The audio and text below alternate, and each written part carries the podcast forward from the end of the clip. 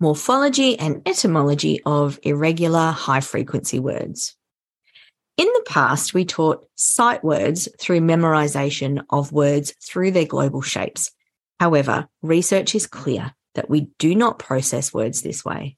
Rather, even as adults, we process words through their phoneme grapheme correspondences, and it is through examination of these correspondences and including them in meaningful sentences that we actually learn them. Ehri 2014. One of the ways that we can enhance learning of irregular high frequency words is through examining a word's history and its internal structure. When deciding how to approach teaching irregular high frequency words, that is, words that contain correspondences that students are not familiar with, it is important to realize that there is no one common approach for all words. Sometimes young children can understand a word's history and sometimes they cannot. Teachers should use their judgment about whether or not it is appropriate to teach children about irregular words through their word histories. So I'm about to share some explanations of some irregular high frequency words with you. Of course, this is not an exhaustive list of these words, but an explanation of some of the ways that you might approach this. This will be particularly useful for older students who are struggling to understand how these words are spelled, or those bright little buttons who always want to know more and may even be considered to be in the gifted category of student. Let's start with the word said. Now, it's a very old word that is connected to the word saith. That's another old word. Over the years, the word say and then says entered English. And this means that there's a connection between all of these, even if it's not through a straightforward line of sight. As a general explanation for young children, you could say, said is a very old word that used to be pronounced differently. Sometimes old words have different spelling and ways of saying them than we use now. We need to decide whether we are supporting student cognitive load by going down this path of word history or whether we're adding to it for me, trying to build familiarity with the word saith in order for children to understand the spelling of the word said adds more cognitive load than it helps. The word to, T-W-O, used to be spelled T-W-A with the, with the W pronounced. So my interpretation of that is as in toi. Over time, the A changed to an O and the pronunciation also changed. It has a connection to the words twice and twin that both relate to the number two.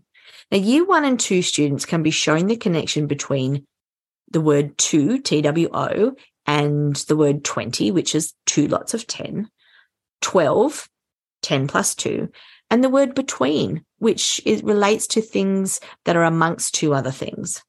All of these words are connected by the Old English root TW. So while we can't exactly map TWO in a phonics way, uh, we can absolutely relate to its history. Similarly, the word one, we absolutely cannot map the word one O N E. However, it has connections to the word only and loan and alone. So when we can show connection to those words, those patterns, can become embedded in long term memory and really help children to understand how to read and spell these words. Let's take the word here, H E R E. Now, it comes from an Old English word spelled H E R, which means in this place or at this time. And you might simply explain to children that the spelling couldn't be H E R because that would be her, which is the female pronoun. So it has an E on the end. Remember the job of the E? So just be aware though, when we're sharing researched information and when something is a mnemonic, and express this to the students using the knowledge that you have at this point in time. When we consider there and where, well, there's a bit of a logical connection to here. So here means in this place. So the ERE on all of those words relates to place. you can teach these three spelling words together, even though they have different pronunciations, because they have that common pattern. Then we come to were, W E R E. Now, it's an Old English word with the original meaning of to remain. It's connected as well through that ERE pattern with there, where, and here.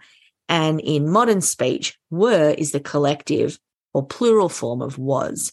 So we can see here with our grown up teacher brain the connection with a word's history, how much that helps our young students to remember how to read and spell them is up to you to decide how deep to go depending on the knowledge of the students.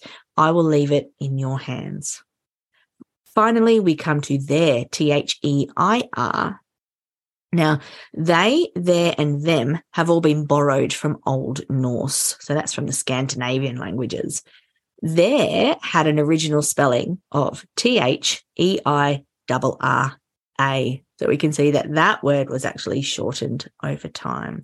Again, how much that helps to know uh, that it comes from Old Norse and know the original spelling. I'm not sure that there's a huge amount of value, but certainly if you were to teach the connection between they, their, and them, you would be on the right track.